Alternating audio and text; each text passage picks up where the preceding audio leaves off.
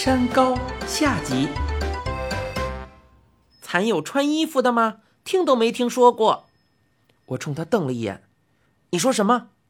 特特老板连忙说：“呃呃，听说过，听说过。蚕当然应该穿衣服，可就是那么一来，蚕丝的成本又提高了。干脆这么着吧，二位愿意干什么就干什么。到时候我报活，二位自己挑，怎么样？”紧接着，他就抱起活儿来，把货从仓库里搬出去卖，到迎民国去采桑叶，到伊壁国去提货，总共有十几项之多。一大群小人儿站在我们腿前，静候他们的老板分派工作。特特老板却首先毕恭毕敬地转向我和怪老头，征求我们的意见。我说：“我帮你们搬货卖货吧。”这个活倒挺好玩的，我可以在搬东西的时候看看他们到底卖些什么稀罕物。除此之外，我还可以利用这个机会寻找一下怪老头的大烟斗。我总怀疑烟斗就塞在这些货物中的某个角落。怪老头显然知道我的用意，他马上说：“我，我跟他一起干。”所谓仓库啊，就是指这座大帐篷。原来这座帐篷是临街的，对于这些小人来说，这条街实在太宽太长了。街道两旁都是商店和摊床，许多摊床也都在忙着摆出货物，已经摆好了就尖声吆喝叫卖。街上人来人往，多数是特特老板这样的小人儿，中间也夹杂着和我们高矮差不多的大个子。帐篷外有一片大大小小的空架子，我和怪老头把特特老板指点给我们的东西搬了出去，摆到了架子上。帐篷边缘摆着许多的平板车，有两轮的、四轮的，还有好几个安装着滑轮的木架，该是他们搬运大件东西的起重机吧。可是我和怪老头根本用不着动用这些工具。最大的箱子，我和他合力一抬就出了帐篷，一举就上了货架。倒是那些零零碎碎的东西嘛，要把它们一件一件的装进一个大袋子里提出去。怪老头挺得意的说：“哎呀，咱们一个顶他们三十个也不止啊，该不该给咱们一大笔钱呢？”我说：“工钱就是您那件无价宝贝嘛。”他给您十颗大钻石的时候，您说卖了，他准不要，偏偏您多少钱都不卖。怪老头又叹了一口气：“哎，别说了，后悔药难吃啊。”接下来，他凑近我，拍拍他的衣袋，说：“谢谢，我找到了一件好东西。”他鬼头鬼脑的朝四下里看了看，把衣袋里的东西掏出来给我。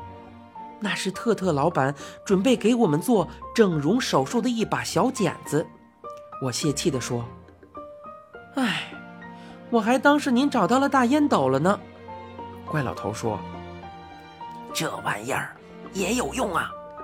你看那个残女多可怜呐，还不让那个吸血鬼小老板给活活折腾死啊！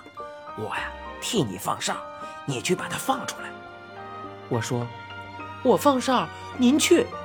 怪老头说：“这里头还那么多呢，下一个我去，公平合理。咱们两个都出出入入的，也省着他们起疑心。”方笼子里是用竹板条扎的，小剪子很锋利，我很快就剪断几处麻绳，抽下四处竹板。我慌慌张张的用力一扳，大蚕茧从方笼子的开口处倒了出来。砰的一声，撞到了地面上。一个小人儿从一堆东西的后边探出头来看，我跨上两步，一把将他从空隙里掏了出来，张开剪子对准他的脖子说道：“老板派你们来监视我的吧？”他吓坏了，小声说道：“是是的。”我饶了你，你发誓不许说出去哦。我发誓。我放下他，他一溜烟走了。我立刻用剪刀在大蚕茧的顶端剪出了一个大洞，一个披着半透明薄纱的女孩子从洞里爬了出来。我也顾不上她是不是能听懂，急忙告诉她：“快跑！”她站了起来，迷茫地看着我，我又向她做了个让她跑的手势。她好像明白了发生的情况，慌乱地说了句“谢谢你”，然后他竟轻飘飘地离地而起，是薄纱似的东西在起了作用。原来那是他的一双蝉翼似的大翅膀，他就扇动着那对大翅膀飞了起来。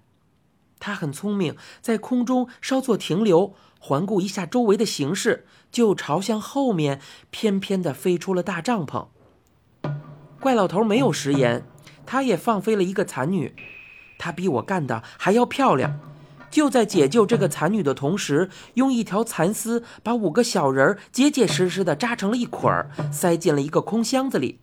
他们是特特老板留下来的，专门负责缫丝的。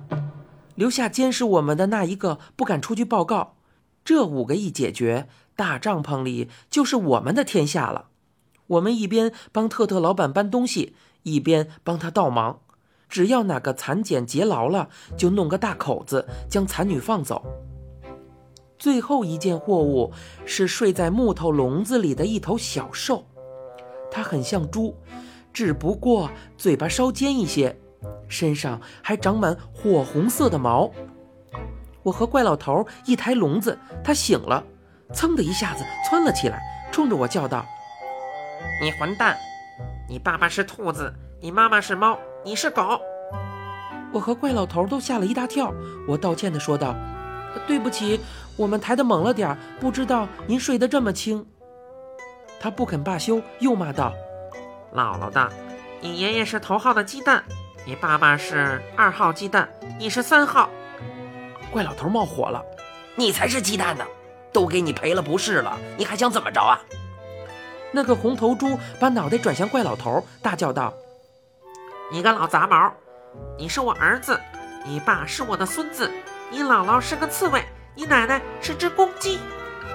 怪老头气得暴跳如雷，他张目四顾，看样子是想找件趁手的家伙狠狠地戳他一下子。特特老板听见了声音，跑了进来，笑着对怪老头说：“老先生，不要动气，跟他计较不得。这种东西呀，叫山高。”是苦山树林里生长的一种稀有的怪兽，它见谁就骂谁，倒不是对你有意见。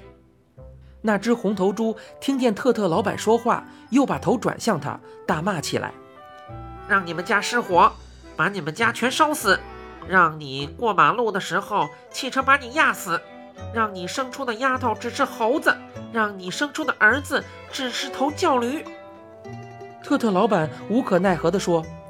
您瞧瞧，怪老头盯着那怪物，哎，果然不错啊。他又摇了摇头，哎呀，你怎么什么都卖呀？谁会花钱买这种东西？多半是为了吃肉吧？特特老板说：“这您可错了，本地人把它当成名贵的鸟，它的价钱比百灵要高出一百倍。”他会六百七十八种不同的骂法，骂两个时辰不带重复的。我费了半年的功夫，总共才买回来五头，一天之内就高价卖出去四头。我又把价钱提高了三倍，才算把这头留了下来。我说：“还真有乐意挨骂的。”特特老板说道：“不，为了当助手，当家庭教师。”跟人家吵架骂不过对手了，就把他请出去，保管把对方骂得狗血淋头，败下阵去。平日就跟他学骂街，把他骂人的招数都学到手了，就天下无敌了。怪老头不屑地说：“拿到我们那儿去，分文都不值。我们那儿骂人都骂得油着呢。就说那个街坊吧，他从上午八点骂到吃午饭，底气还那么足。”一个壳巴都不打，就骂出来两千七百八十种花样来。你这个什么山高算老几呀？特特老板有些动心了。真的呀？您住的那地方离我们这儿远不远？怪老头说：“怎么着？打算跟对付我们似的，把我们那个邻居咬晕了，运回来卖钱呐？”特特老板说：“不不，我出大价钱买。”怪老头说：“怕是你没那么多钱，在我们那儿超过你这只山高水平的海了。你姥姥是个刺猬，这叫什么呀？到我们大街上听听去，那才叫国际水平呢。我们说话的功夫，那只山高不停地叫骂，一点累的意思都没有。怪老头倒也有些商业头脑，他捅了捅我说道：“趁着他没睡觉，赶紧抬出去，把他摆在货架子的最高处，咱们就省着做广告了。”你现在收听的是由一辆松鼠播讲的《怪老头》，欲知详情，请听下回。